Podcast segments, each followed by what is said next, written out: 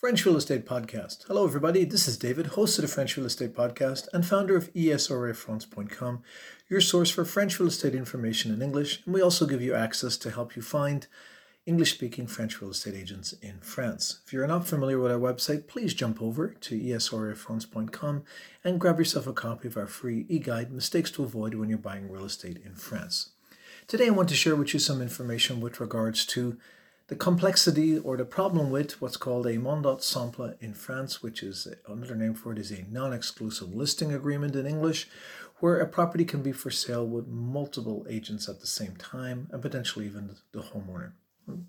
Just a little bit of a taste as to what that's about. Why this could be a problem for yourself as a buyer is, well, I've had this experience working when I worked in real estate in France, and I've heard this before from other real estate agents and other buyers, and it's the following scenario you look at a property, let's say you're looking at a property in a part of Paris, you kind of like it, it's kind of of interest to you, and you're continuing your shopping process because you felt it wasn't kind of ideal, and then you call on another advertisement that you see online and you don't know that the property that you're looking at online is actually the exact same property because sometimes the internal parts of a, a, property for sale an apartment may be quite similar in terms of the style of the kitchen the finishing and so forth.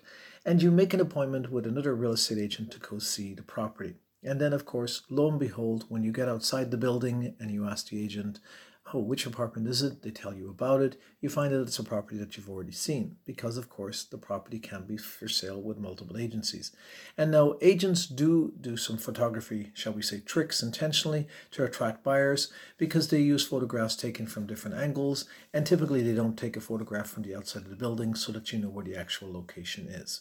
Now, instead of wasting your time to set up an appointment and go to the point of visiting a property with a real estate agent, one of the best ways to avoid this problem is, is that when you go to visit a property, take the time to note down the actual address, and if it's in an apartment building, note down the actual unit number. So that the next time you call on a property for sale and it's in, say, the similar neighborhood, the same as they say in Paris, arrondissement, if it's in the same area, ask the real estate agent when you make the appointment, is this, and then you tell them the address of the property. Now, one would assume that they're going to tell you yes or no whether it is that property or not. The second thing is if you work consistently with the same English speaking French real estate agent, which is a great idea, they learn to more about the process that you enjoy, what you're looking for, and you can have them make the appointments on your behalf and then they can ask the real estate agent that they're making the appointments for the visits is this this particular property because my client has already seen it.